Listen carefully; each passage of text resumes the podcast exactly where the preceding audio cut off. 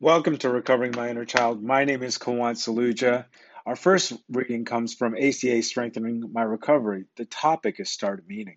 Starting a new meeting requires determination and work, but the reward of watching others find the ACA way of life is worth it. As children, growing up in turmoil, confusion, and despair, many of us had no anchor, no sense of belonging. We survived from day to day, sometimes hour to hour. We hoped we could outwit or sweet talk or hide from our perpetrators. All alone, we relied on our ingenuity, our wits, and our child selves to survive. When we found out about ACA and read some of the literature, we were surprised.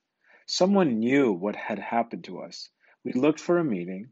We were very disappointed when we couldn't find one in our town. Again, life just didn't seem to want to work for us. But we then found telephone and internet meetings on the website, and we worked our program hard. We found great recovery, but the itch to have a face to face meeting just wouldn't go away. After enough time went by, we gathered the courage to start a meeting in our town. We contacted WSO and they guided us every step of the way. It took a lot of work, but it was the greatest gift we ever gave ourselves. We finally had an anchor. We finally found our home. On this day, I will remember how life was before I found ACA so that I can see how much better it is now. If I'm able to help start a new meeting, I embrace it as a way to both enhance my own recovery and make ACA available to others.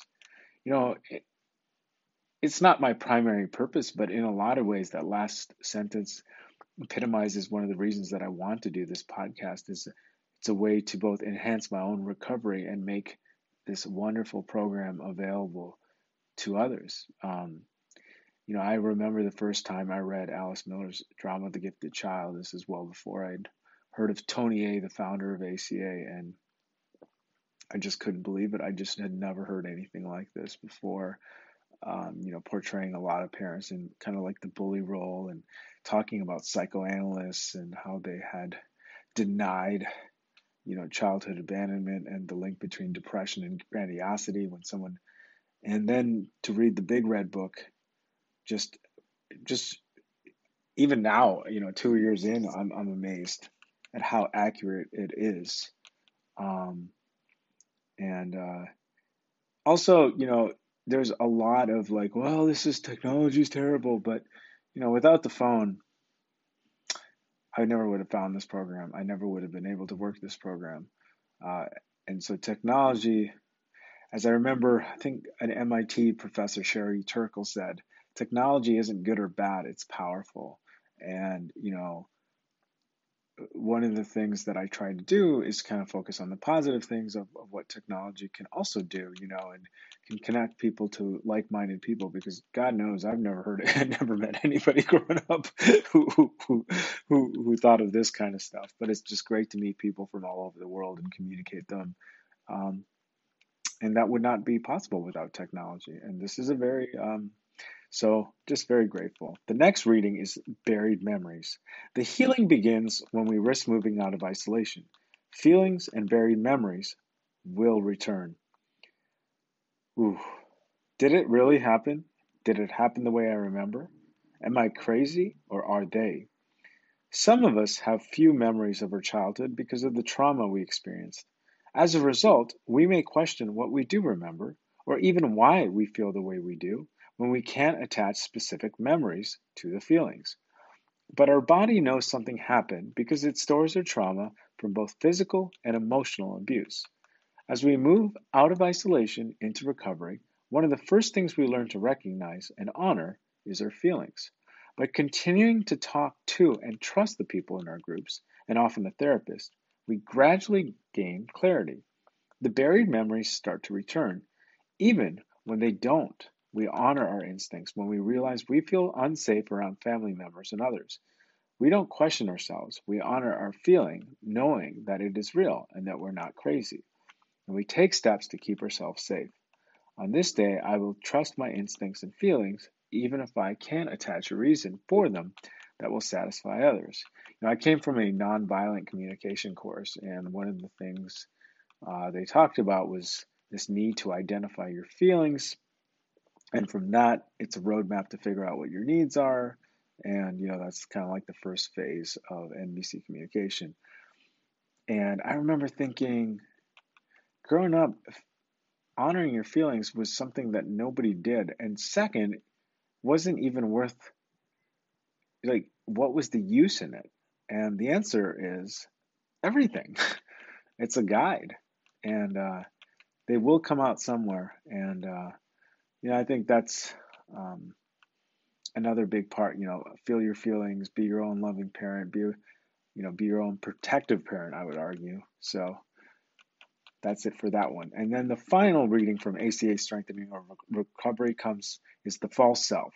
The false self is the adult child personality expressed in the 14 traits of the laundry list. While growing up, we unknowingly use the survival technique of developing a false self, a disguise, the mask we use to cover the codependent and addictive traits we learned from our dysfunctional families. We feared and were controlled by other people. We based our feelings on our parents' behaviors. We did so because we were not allowed to express our personal feelings. There were consequences for doing so. The laundry list is an important tool we use to identify our ACA characteristics. It guides us in taking our blameless inventory, thus revealing our true self and affirming our worthiness. We learn what behaviors we want to change in order to move from our false self to our true self. In recovery, we begin to understand that in order to grow, it is important to accept and not deny all of our feelings. Some of us use the slogan, there is no healing without feeling, almost as a mantra. There is no healing without feeling. there is no healing without feeling, almost as a mantra. Interesting. Gradually, our true self emerges as we reach out to others in the fellowship and as we learn the language of ACA. On this day, as I remove the mask of my false self, I am free to make healthy decisions about the revelation of my true self. The next reading comes from Melody Beattie's The Language of Letting Go. You are lovable. We go back and back and back through the layers of fear, shame, rage, hurt, and negative incantations until we discover the exuberant, unencumbered, delightful, and lovable child that was and still is in us beyond codependency you know, I think about it, you know, it's been thinking about it a lot is a power greater than myself can restore me to truth and love. Because that's all there is. And that's all I was. And then the false self starts emerging. You are lovable. Yes, you. Just because people haven't been there for you, just because certain people haven't been able to show love for you in ways that worked, just because relationships have failed or gone sour, does not mean that you're unlovable. You've had lessons to learn. Sometimes those lessons have hurt. Let go of the pain. Open your heart to love. You are lovable. You are loved. Today, I will tell myself if I'm lovable, I will do this until I believe it.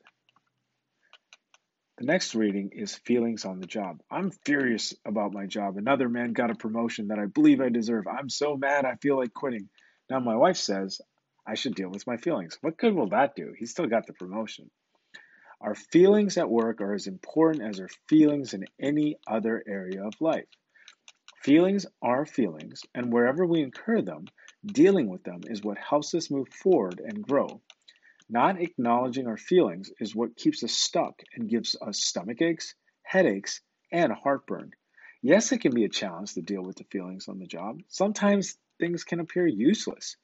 One of our favorite tricks is to avoid dealing with feelings, is telling ourselves it's useless. We want to give careful consideration to how we deal with our feelings on our job. It may be appropriate to take our intense feelings to someone not connected to our workplace and sort through them in a safe way.